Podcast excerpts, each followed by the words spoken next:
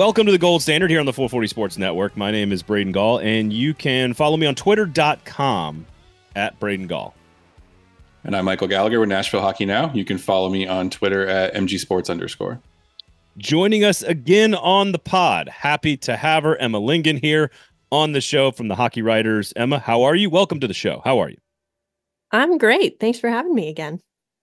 I wish we had more fun things to talk about today. Uh, last time we got together, we had a wonderful, I thought, conversation about the Preds organization and Andrew Brunette's system taking root and sort of the players buying in and the pace being fast and all that other stuff. Um, and they won a bunch of games for a while. And Michael and I have been warning folks to be careful about this, but they are now four, five, and one in their last 10. They are giving up way too many goals in the first period, and they're terrible at playing hockey at Bridgestone Arena. So we will get to all of that. Questions about Juuse Saros. Mike, I know you got some more stuff that we talked a little bit about this last week in terms of Askarov and and and Saros playing together and what we should do with Kevin Lankin, what we like to see the Preds do with Kevin Lankinen. So we'll get to that as well. Before we do that, however, Emma, the gold standard is brought to you by Jaspers. That's right. Michael has been to Jaspers now multiple times. Three times. Three, three times, which is as many goals as the Preds score every night and still lose. Emma, have you been to Jaspers yet? I have not yet. That's still on my to-do list. All right. We're gonna the company's taking you to Jasper soon. That's what we're I gonna need do. to I need to try that giant mozzarella stick you were telling me about. um, okay. The so last time go- I was there, someone ordered that, and I swear, if if someone breaks into your house, you could beat a burglar to death with that thing. That thing is huge. it's very intimidating. Good to know. Good to know. it's quite intimidating, Emma. It's a large, large cheese stick. I think you get two of them actually. You do, yes. They're uh, like they're- a freaking baseball bat, man. I'm telling you. Oh, it's delicious. It's delicious. Uh, I am past the point of being able to eat that much fried cheese at one time, but my God, it's so good. It's it's so good. And of course, this past weekend was the national championship game, and my um, tradition when I watch the national championship game is chicken wings. You've got killer chicken wings from Jasper's, of course. You can order them. You can cater a meal if you got a playoff game coming up. Certainly, the Titans are not playing in any of them, but um, if you if you want to watch Super Bowl, you got a watch party coming up. Best way to do that, of course, is to have your party catered by Jasper's. You can get like 20 people fed. I've done it at my house.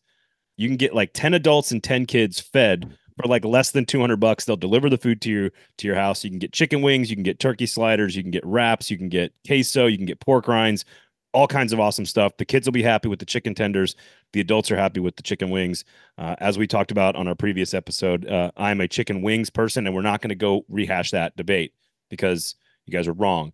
But I'm glad to have you on the show to discuss all the fun and amazing things that are happening with the Nashville Predators.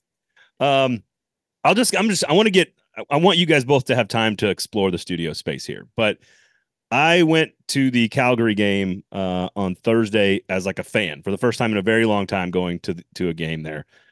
And number one, the attendance numbers, like butts and seats, eh, not sure I'm buying the numbers that are being distributed. Uh, much of the lower bowl was empty.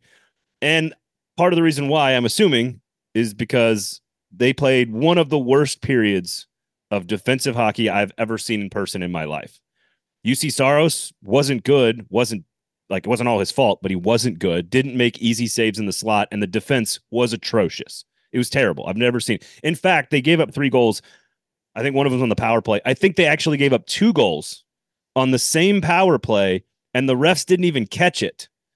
And so, really, they gave up an extra goal in that first period. I say all of that to say the entire team said that Tuesday night's loss to Anaheim was actually the worst first period that they played all season.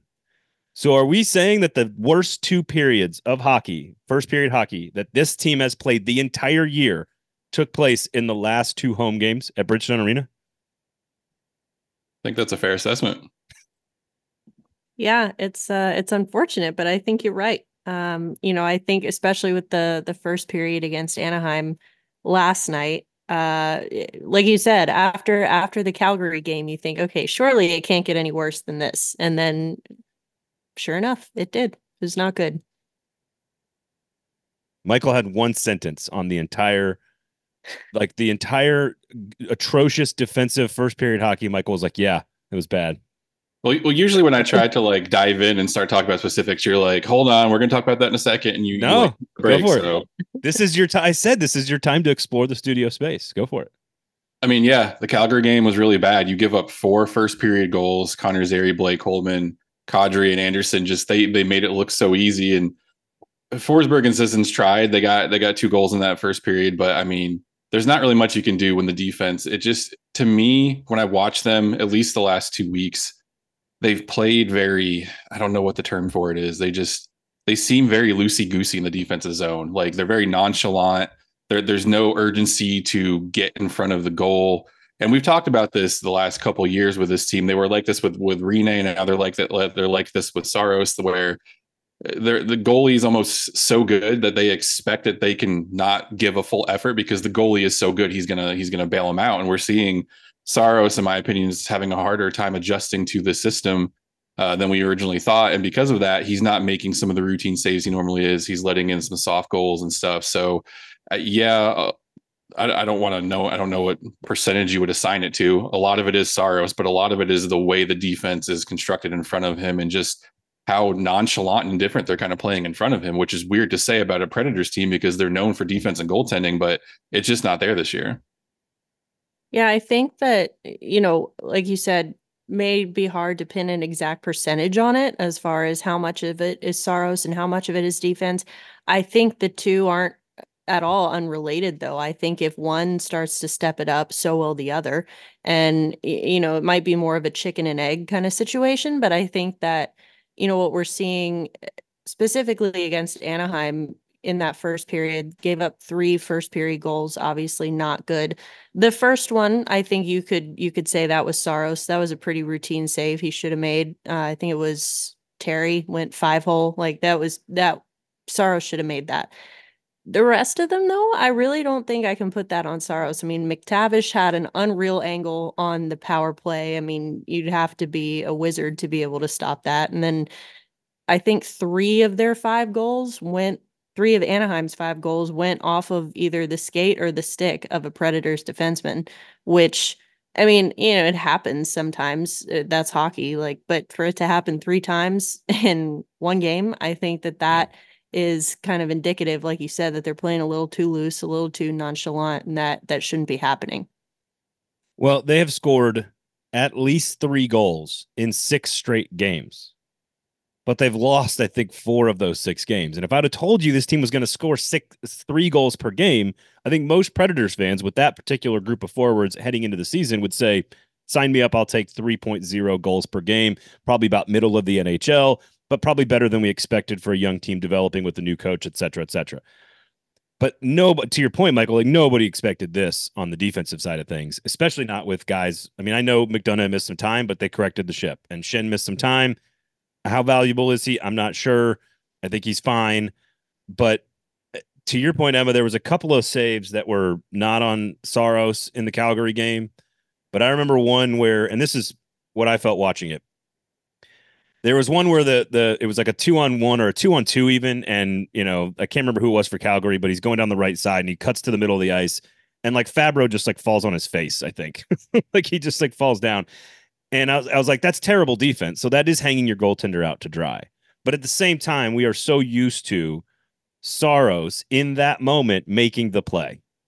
And the guy is standing in the, the slot, high danger chance, point blank. Other defenseman has to make sure it's not a pass. So he gets a clean shot. We're just so used to Saros making that save. And you just can't, I don't know how, like, you can't do this for 82 games and expect your goaltender to bail you out the entire time. It is one of the worst defensive periods of hockey I've ever seen and they all said that Thursday this past week was worse against Anaheim. So I don't even know what to add to, to the conversation. I mean, I think you're you're part of the problem too is 37% of the goals they've given up this year have been high danger goals. And you're looking at a team that if if the NHL edge diagram is correct, Saros's save percentage in high danger uh, opportunities is 788. That's below average for for any goaltender, but definitely below average for him. And and shot or goal, yeah, shots that are taken in the crease, he has a 696 save percentage. So it's not just that that Saros isn't making some of these saves. It's the it's the saves. It's the fact that the defense is allowing teams to tee off on him from such close range. That's a big problem. And we've talked about, you know, Andrew Brunette's new system and how the defense is kind of struggling with the timing and the spacing and just being in the right spot and, and positioning and all that. Like now we're really starting to see what happens when that stuff is really, really off because for Saros to allow that many high danger goals and have that low of a high danger save percentage, like that's not all just him. Like he can only do so much. If he's getting teed off from, you know, that close range, the defense needs to do something I don't know if if if Adrian Brunette needs to work specifically with defensive positioning or what the the solution here is, but you can't let your you can't hang your goaltender out to dry and let him try to fend everybody off from three feet in front of the goal. Yeah, I agree. I think even if you look at the the numbers against Anaheim from natural stat trick, I think for the first two periods because the Preds didn't even get on the board until the third halfway through the third period against Anaheim. So if you look at those first two periods, I think the expected goals against for them was 1.8 and and Anaheim had scored 4 already. And again, a lot of that is, you know, little mistakes going off a skate, going off a stick, but that's where like you said kind of comes in maybe maybe you work on positioning, maybe you work on I I really don't know the answer. And being in the locker room last night, eh, I mean, everyone was visibly pissed off, and I mean, they should be. I think it's you know a lot of the at this point, it's pretty inexcusable to have this much inconsistency uh, with with the way that they play. And you know, normally, I think if you look at last year's Predators team, if I told you that they had, you know, been outscored all game and then they made a three goal push in the third period, I think I would have been pretty happy about that if it was last year's team, because um, that team did not know how to finish games. And now you have a team that scores three times in the second half of the third period. And normally I'd want to say that that's impressive, but it's really not. I mean, because they never should have been in that position in the first place, I don't think. And and I think you're seeing, like you said, it's it's we're officially at the halfway point of the season we still don't really know who this team is. I don't think. You know, there's been too much inconsistency with defense, with scoring, with goaltending. It's and even I think it was Ryan McDonagh said it after the game against Anaheim that, you know, we're halfway through the season. Like there should be enough lessons learned at this point. You know, you can't really blame it on growing pains or anything like that at this point. I mean, nothing is new at this point, and I think that they really need to work on getting this this consistency down. I, I mean, if they're not gonna if they're not gonna blame the growing pains and the newness, then I'm I'm not I'm sure as hell not going to do it. Um, I, I, think what's interesting, and and obviously, if you're a Predators fan, I guess you take some comfort in the team being pissed off uh, about how they're how they're playing. Uh, you you see Saros going back to him for just a second because I I do want to ask you guys if we take away the system as the, the, the thing, right? It's a fast up tempo system. You're going to play fast, and so that means you're going to give up more chances. That's a that's that's true in soccer. It's true in basketball. It's true in hockey. It's just how how the game works when offense and defense are on the on the playing surface at the same time. If you take that away from it, like, and now we're taking the growing pains away from it, the way the players are. Outside of Saros, what else is there to be done? I mean, at, at this at the, the last thing we're saying is is just the players have to be better? Like I don't they're not good enough? Like what's what is another reason we can add to this to make to make some sense of it? Because I got I got some Saros numbers here that make absolutely no sense, but I, I just want to is there anything else we're missing here besides growing pains, which now are not eligible anymore? They're on IR. And and and of course, yeah, exactly. Uh, and of course the you've got uh uh, what am I talking about here? The system. The system. We've already talked about the system. So move the system off the table as well. What what else could it be? I, I think there's two things that I would probably point to. One is, and Andrew Brunette's addressed this a number of times. It's it's taking the dumb penalties.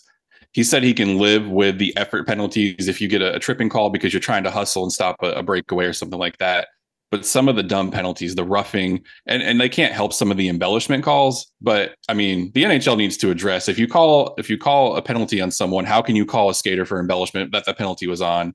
They've had a couple of those calls go go that go that way for them, but taking some of the dumb penalties that Andrew Brunette's talked about that aren't effort penalties, and I think the other thing, the big thing for me that I notice is just the giveaways. They lead the league in giveaways with 386. And out of those 386, 200 of them have come in the defensive zone. That is that is inexcusable. Yeah. That is sloppy. That is just I don't know if you want to call it lack of effort, just not being prepared. whatever you want to call it. That 200 out of 386 giveaways happen in your defensive zone. That that's a, that's an everybody problem, not just a one person, and that's certainly not Saros's issue. Yeah, I would have to agree. If you're looking at other issues outside of the crease, I would look at defense first. And it's I think what's so upsetting about it is you look at the Predators defense on paper by its parts individually, it shouldn't be it shouldn't look like this. It shouldn't be this bad. But you know, they're giving away, like you said, they're giving away so many pucks. There's so many neutral zone turnovers too. There's just it's I don't have the numbers in front of me, but I mean, it's definitely something that is evident. And there's a lot of chasing, there's a lot of puck chasing that shouldn't be happening, especially if in a system that is so dedicated to puck possession. And and I think that you, you said, I mean, it lately they've just looked really sloppy, really sleepy, and you really can't start like that. You can't start off sleepy because then you know you're going to yep. be playing catch up the whole game. You're trying to chase a moving train, and that's not that's not going to put anyone in a position to succeed. Really. Uh, Juuse Saros's gold sa- goals saved above average. Of course, this is according to to Hockey Reference, and the last three years, Saros has been top five in the NHL overall. Last year, he had almost a 30 goals saved above average, which put him at number five, which frankly, any other year might be number one. Uh, just very good goaltending season for the NHL across the board last year. The year before that, 23, I think it's 20, 22.9, 23 basically. He was fifth in the NHL, goals saved above average. The year before that, he was third in the NHL at 21 point something. I don't have the decimal point in front of me, but basically just over a shade over 21 uh, in terms of uh, goals saved above expected. He is 44th in the NHL this year with a negative 3.57 goals saved above average. He's never had a negative goal saved above average in his entire career. He's not even close. So if you just look at just that metric, which again I'm not suggesting is everything, but it is just telling you that he is he's wildly below his own average. So this leads me to the question, and I am going to get you Emma to introduce uh, the the pup here in just a second. So we'll we'll do that in just a second. But if because I know Michael has like 170 pounds worth of dog walking around somewhere in the somewhere in the house over there. Multiple um, dogs, not one dog. Right, that's true. That's true. Uh, can they play? Can they play goalie? this is the question. Um, Honestly, it, one it, of them can. It takes us back, and you kind of hinted this last week that you think the right move potentially for the Preds would be to trade Kevin Lankinen, keep Juuse Saros, re-sign him, which could be a seven or eight million dollar cap hit, and then bring up Askarov and have him do the Juuse Saros Pekka Rinne thing for a couple of years. I, we we are now over a half a season of what is absolutely the worst Juuse Saros. Some of that has to be the new system. Some of that is clearly the, the defense that we're talking about, but much of this is on him. The the penalty kill, to your point, uh, three for nine in their last three games. Obviously, it's right around 78% the entire season. It's been one of the worst in the NHL the whole year. So that's not helping either. But Saros has been a huge part of the problem. Have you changed at all in the last couple of weeks watching Saros play? Two, five, and one in his last seven, 85% save percentage, 30 goals in eight games allowed. And and been he's been pulled five times now. Did I say last week that I would keep Saros? Is that what I said? I honestly, I honestly don't remember. You said you were going to give him eight million dollars a year. I don't want to overreact to the last week, but uh, yes, I, I've changed my mind. I, and I'm, I'm thinking about long term, big picture. If this is the system as it's going to be run, and you would like to think the defensive results are going to be better, but like like Emma said, I mean, we're halfway through the season now. Like this is this is beyond just growing pains. This is kind of this is this is who they are right now until until they fix things and go on a run and, and prove otherwise like this is what you kind of expect so if this is going to be how Saros plays and how the defense plays in front of him and I don't want to overreact to one game but Askarov looked a lot more comfortable in his start he is a little bit quicker for for for whatever reason the defense has its issues but Saros looks like he's having issues tracking the puck he looks like he's having issues with his reaction time. He looks like he's having issues just with the the volume of shots that are coming at him and the different angles and the different parts of the ice where they're coming from. There just seems to be too many variables of what needs to be fixed with Saros. And, and again, the defense needs to to do their part as well. But right now, it just seems like there's just too many question marks of what if can we get this fixed? Can this be something that's worked out or whatever? that if I'm going long term for the for the sake of the franchise, I would probably trade Saros now because his his, his trade value is probably never going to be higher than it is right now. You have someone in Askarov who runs a very similar system in Milwaukee. Uh, Karl Taylor's at the beginning of the year that he, they, worked out an 80-20 thing with with Trotz and Brunette where 80% is what the Predators run and he has that 20% of freedom to install what he wants to do. But for the most part, Milwaukee's running the same exact system, the same exact way, doing the same exact thing Nashville is. If I'm thinking long term, big picture, I mean, you you you at least got to entertain the idea that Askarov might be the better option long term, especially if this is who Saros is and, and the way Andrew Brunette likes to run things. Trade him now, get what you can, and build around the young goaltender and save yourself $5 million a year. Or, well, if you're going to pay him $8 million a year in his next extension, like you're going to save a lot of money with Askarov. So I, I would at least consider that. I, I won't go that I would absolutely do that right now, but it's at least at the forefront of my mind. You're, you're acting very much like the previous host on this show, just letting one week of action completely change your mind about everything. Well, it's not uh, based on one week. I've been saying this no, for, the know, last, for the last month. Like this is an issue. If Saros is playing like this and the defense is playing like this in front of him, like something's got to give. You you can't change the entire defense. You have the players you yeah. have. Kevin Lankinen's had a little bit more success than Saros, so maybe it's just like he's just not a fit for the system. Like Tyson Barrie's not a fit on the defense. I don't know. You might be able to trade like three of the defensive players. Uh, Emma, where try to be and be honest with us here. What where were you on the uh, succession plan in net with Juuse Saros having one more year in his contract, a potential another big deal for him, maybe his biggest, maybe his last biggest, coming uh, at the end of next season. Askarov getting his debut at Bridgestone Arena and winning a game and looking like he's got all the tools that we expected him to have. Lankinen being probably better um, than people expect, probably better than most backups in the NHL, and certainly much cheaper than Saros. Where were you before? If we asked you this last week, can you be honest with us with, with what your plan would have been? Well, this might not be as interesting or as spicy of an answer, but I I could tell you where I was before. I also don't think that my plan or my stance on this has really changed even given the last week. I will admit I am a bit of a Juuse Saros homer. I still believe in him. I still believe that I believe that the team loves him. I believe that Barry Trotz loves him.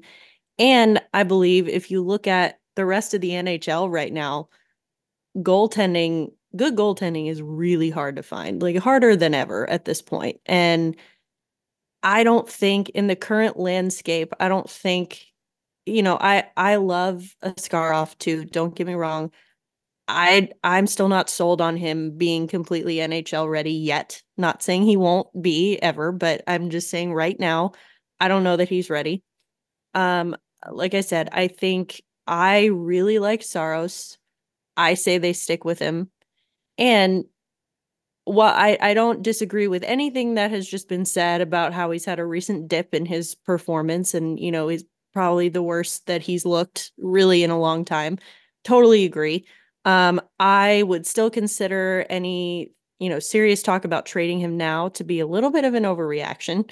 Um, but I also think, you know, with with Lankinen, going back to what you said about him, he has been better than expected. And you talk about maybe Saros issues with his reaction time, with his puck tracking. You know, if you kind of look at the flip side of that, Lankinen, at least to me, just based on the eye test, his puck handling has gotten so much better year over year from last year. Last year, you could see he could block and stop a lot of pucks, but then he couldn't really keep track of them or keep them under control.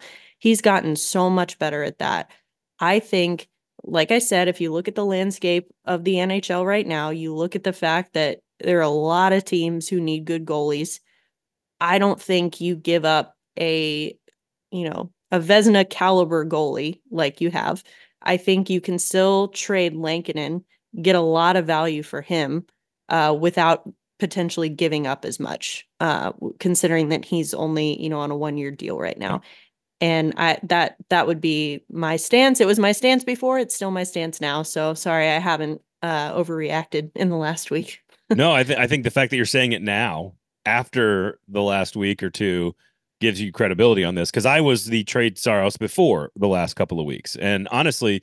The one thing I'll disagree with you on, Michael, is like this is not the best value you're going to get for Saros. He is I, I I don't think that general managers and coaches look at small chunks of, of statistical data and and make decisions on that. They do it based on bodies of work, entire career. So to your point, he he's got a great contract situation and has still got a great resume under his belt. But maybe you wait for him to have a good week or two.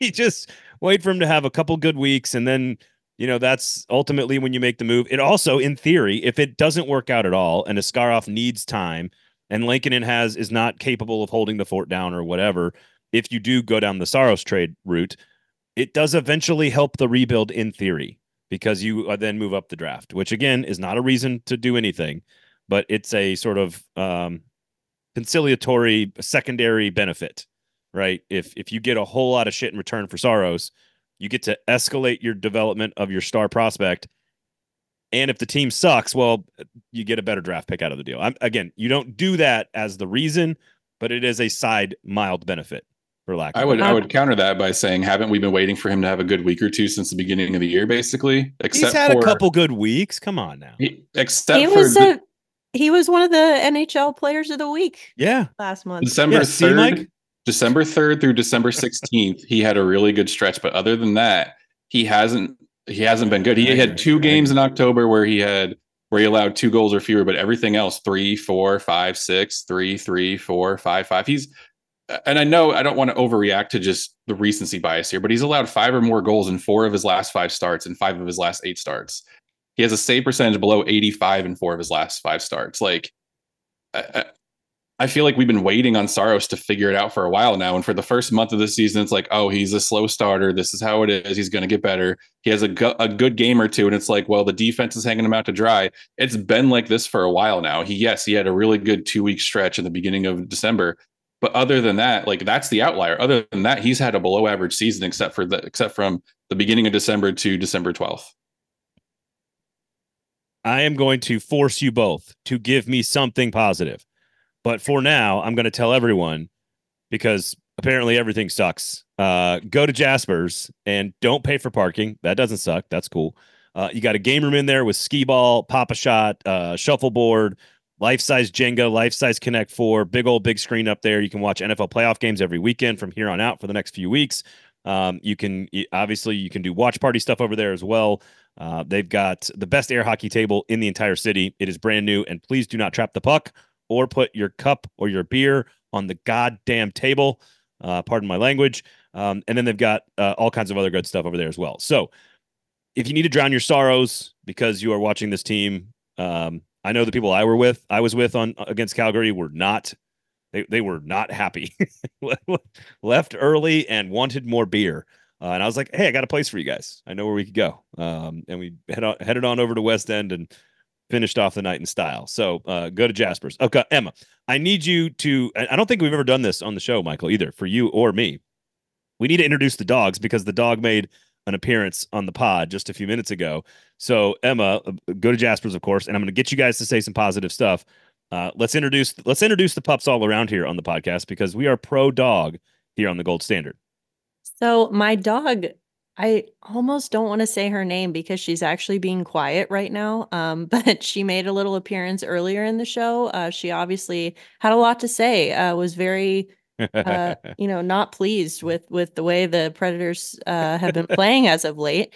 Uh, but her name is Minka. Uh, you probably okay. heard her earlier. All right. She is named after Minkah Fitzpatrick, which is topical because he did play college football at Alabama under uh under Nick Saban, who we That's just right. learned in the process of recording this is going to be retiring. So it's a nice topical tie-in.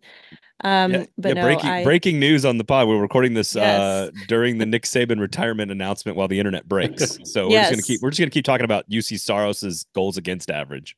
Yes. Uh, and my and you know my tangentially related uh, name of my dog that you are know, you just... Steelers? Are you St- Steelers fan or where did he uh, was he drafted by the Dolphins originally? Who drafted him originally? Yeah, the Dolphins. Uh, it's so I am a big Steelers fan. Okay. I'll be honest. I, I mean, I like Minkah Fitzpatrick. He's great. I just have to hope that he, you know, kind of bucks the trend of NFL players and continues to be not problematic uh, because then I will have to tell people that my dog is named after someone else. But I think that it, it was more that I needed a Steelers name that worked for a girl, and Gotcha. she's a girl dog, Gotcha. so Minka Minka was what I landed on. Big Ben would not have gone well. I got it. Okay. No, Troy. You know, there's yeah. what kind of what kind of dog you got? Um, she she She's is a a bit of a mixed bag. Yeah, she's a rescue, so she's definitely a a collection of a bunch of different types of herding dogs for sure. Michael, and you have two massive monsters, right, at the house?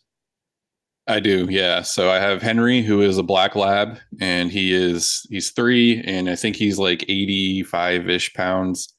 And then we have Lionel, who is a Great Pyrenees Hound mix, who is bigger than Henry. He's probably about 90 pounds now, and he he looks like he's white and black, so he looks like a big fuzzy Dalmatian, but he he's huge. Like we got him when he was a puppy, and this was like last like right before Christmas last year, and he was tiny. And we're like, oh, he's he's probably not going to be bigger than Henry. Now he's he's even bigger than Henry is. So I, so I was about right with the 170 pounds, is what you're saying.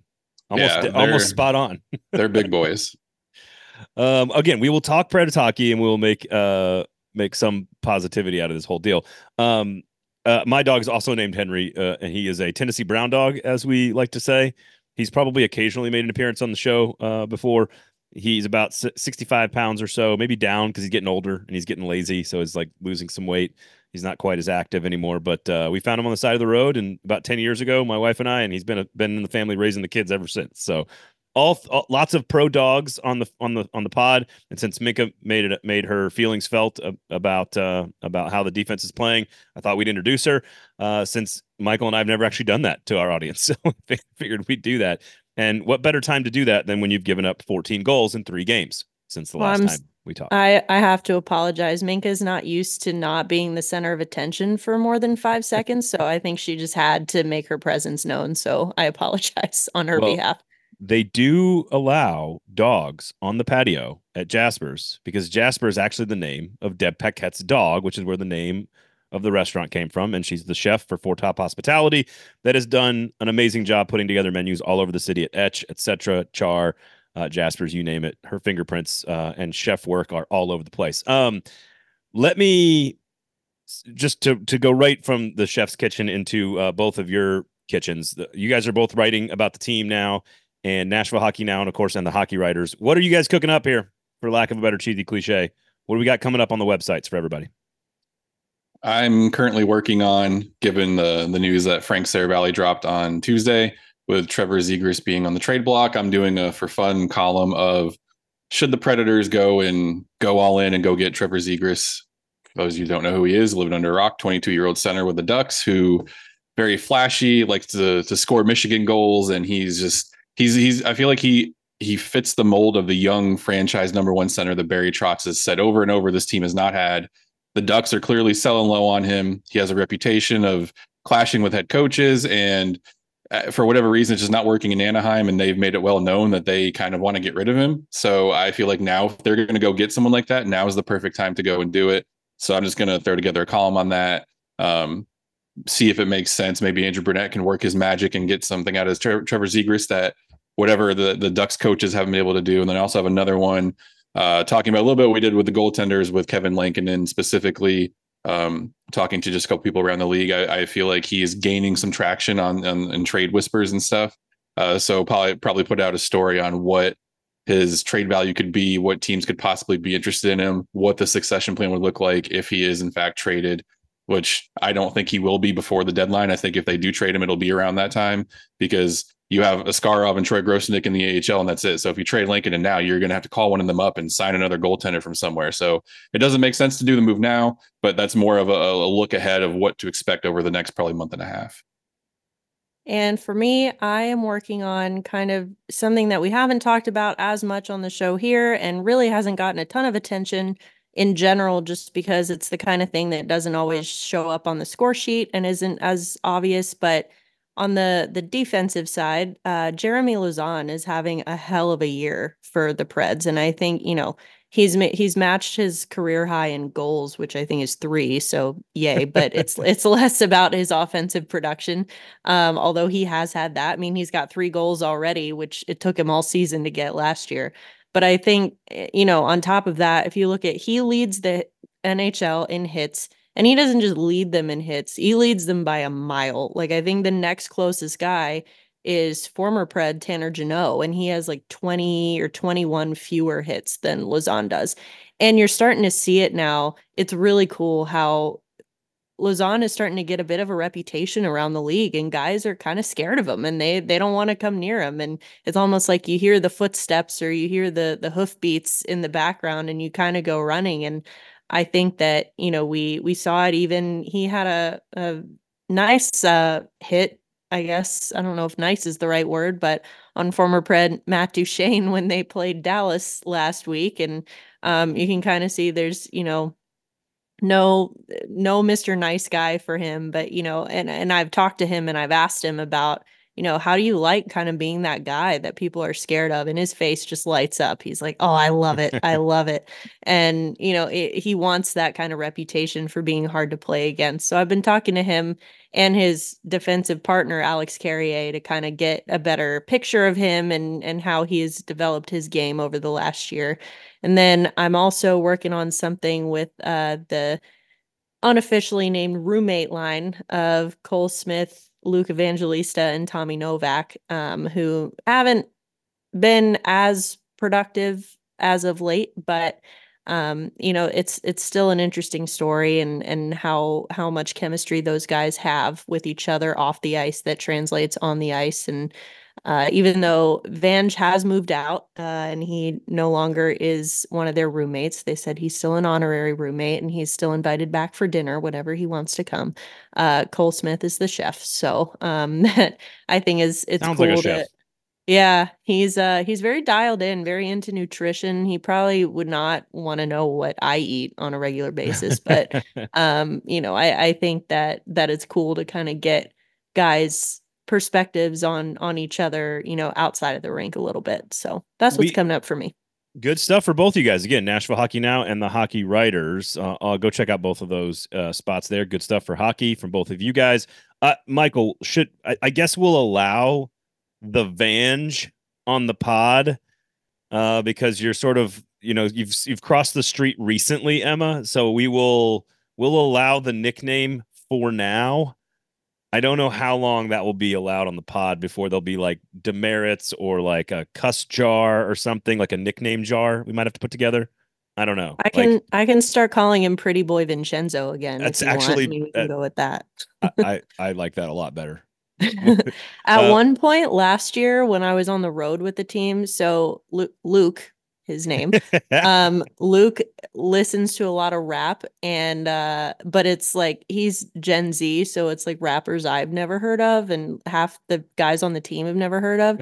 Uh, Cody Glass was trying to get something going for calling him something like Lil Uzi Vert, but it was like Lil Lukey Vert or something like that, and it, that didn't gain much traction. And uh, I, I think it's pretty easy to see why. That nickname's about as well as Cody Glass played on Tuesday night. Um, that's a little. Yeah. That's, is, that is that mean spirited? That's the mean spirited. I'm sorry. That's a little I mean. That's a little I bit of a low blow. I didn't mean it that way. I didn't mean it that way. Uh, I I would love like I'm trying to think of a player. It's like I would love to like Vern Fiddler to try to listen to like Luke Evangelista's playlist.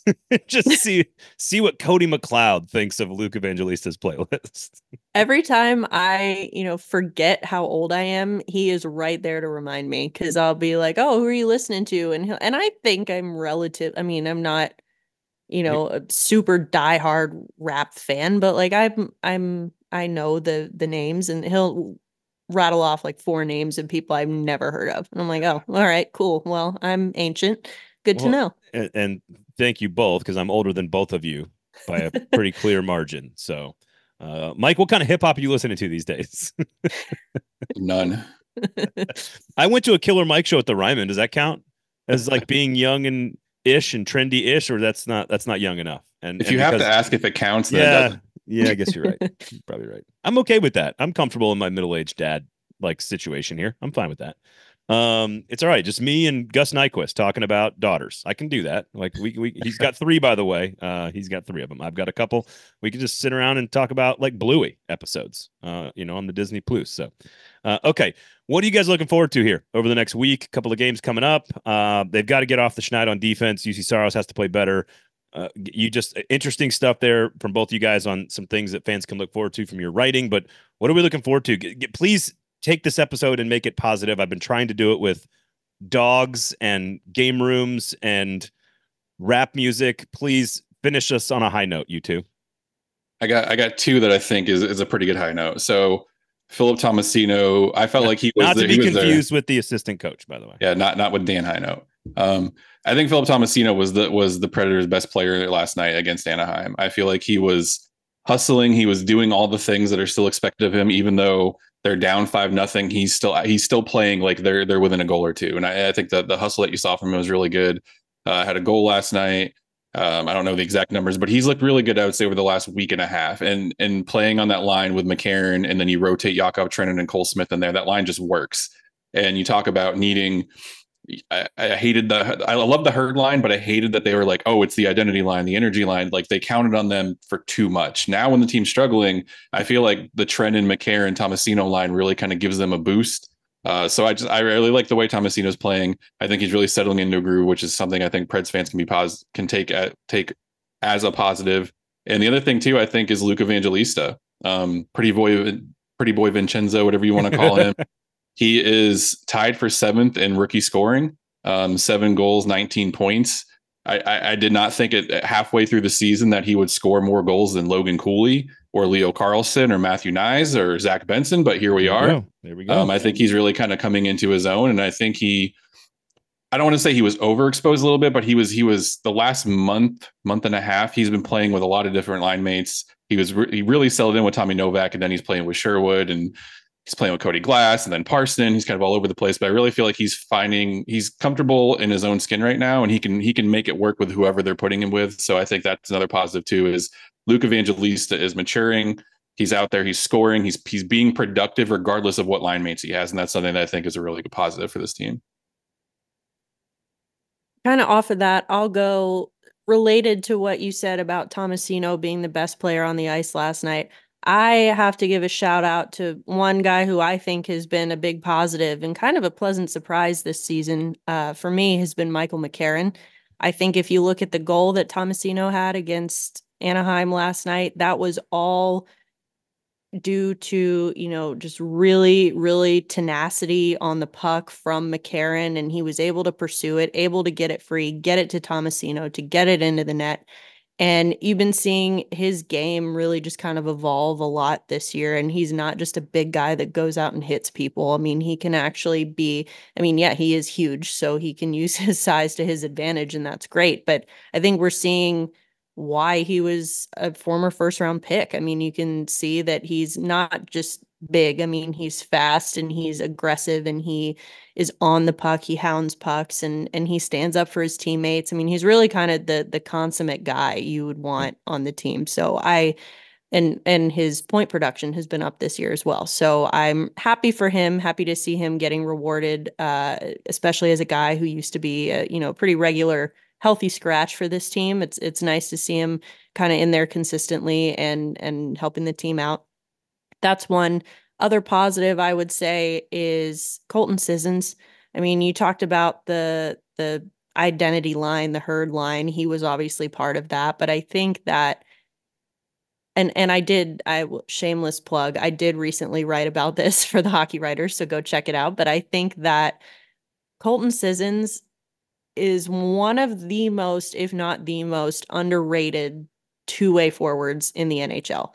I think you're starting to see, you know, I mean, obviously he's been known primarily as a defensive forward and he's he's very good at that part, but I think obviously, you know, he's he's already passed his goal total from last season. He's uh, if he keeps going at this rate, he's going to smash his career high in goals. And you can kind of he can play center, he can play wing, he's good in the face-off circle, he can kind of play with anyone up and down the lineup and thrive in whatever position he's in. So I think that he's been a guy who's really benefited from Andrew Brunette's system and I just think that he hasn't you know, and especially when the team's losing uh, in in ugly fashion like they did against Anaheim, I think guys like him maybe don't get the credit they deserve. So uh, Big Sexy and Colton Sissons are my two positives for the week. Well, and I think to both of your points about McCarron, you can feel the energy change. The the crowd responds to him. Uh, the people like him. The people love him, and and of course he's having um, a record breaking career, record setting career. And it's funny, like this is gonna sound like a knock on Colton Sissons, but it's not at all. Like I, I sat there and he was like doing the starting lineup, or he's standing there uh, on the blue line, and I was just like looking at him because I first met him in 2016, like in his second season. He's like 22 years old or something at the time and I had not yet like gotten married or had kids yet, and it was like I was in a different phase of life. And I remember I remember looking at Colton Sissons and talking to my buddy who was a, a writer with me at the game, and we were trying to figure out like how many people are still around from the Cup run. Obviously, Sissons with the hat trick. You got Josi. Saros was like extremely young on that team as a backup to Rinne, but Sissons is of course one of the biggest names, and that was like Forsberg, and and that's it. Like you, there's nobody else left from that group, and I could see I could like see the last ten years of my life in Colton Sissons' hairline. Like I could I, I I don't know. It's again, it's not meant to be a knock on him because I think he's one of the best players of this generation of Preds hockey. That's to your point, Emma, very underrated. But like I could see he looked so different. like then I remember when I first met him back in like 2016, and I just he's just changed a lot. He's just a different guy, and and he's but his game has not. His game you can is tell he's he's seen some things, you know, Right, and and- his his, yes, his hairline yes. has seen some things. NHL NHL year one NHL year is like three human years. You know, Yeah. like like, and I've and I've aged as many years as he has in like his eight eight years. In, in Well, we're we're also not going to call him old because he and No, I are the only- same age. he's only so- 30. so no, but I think that you know eh, he's like I said, very underrated, both on the ice, off the ice, in the locker room. He's a huge leader, even though he's not officially you know part of the leadership group. He wears the A if one of those guys gets Yeah. injured.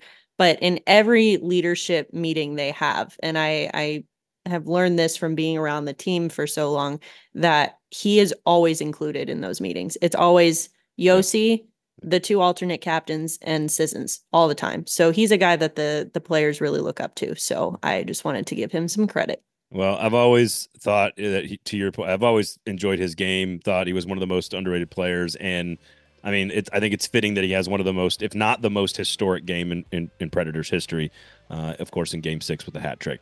Coming up on Friday and Saturday, back to back against Dallas and New York, the Islanders there, and then against Vegas. So we'll see how this team responds to some adversity, which again, Michael and I have been telling you all was going to happen at some point this season. So ride the roller coaster with everybody else at Bridgestone Arena. We'll see what happens for next week. It cannot be worse than giving up six goals to the 14th place team in the in the Western Conference and giving up five goals to the 12th place team. 11 combined goals to the 12th and 14th place teams in the Western Conference respectively. Not good hockey, so it only only can go up from here. So we shall see.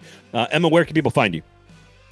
Uh, they can find me at the Hockey Writers, thehockeywriters.com, or on Twitter, Instagram, any of your basic social media platforms at Emma underscore Lingan. There you go, Mike. What you, where can everybody find you? Nashville Hockey Now. Pay for a good subscription over there. A couple of bucks a month. Get some good journalism. Uh, where can people get to you? Yeah, uh, Twitter at NG Sports underscore, the Nashville Hockey Now Facebook, Twitter account as well, and the Nashville Hockey Now website. You can get to me at Braden Gall on Twitter.com, and we're all about to wade back into that sewer to rumor about the Alabama head coaching job. Okay. Uh, thank you guys for hanging out. Thank you guys for listening. Go to Jaspers, of course, everybody. Uh, enjoy the week of hockey, and we will talk to you next week. Thanks for listening.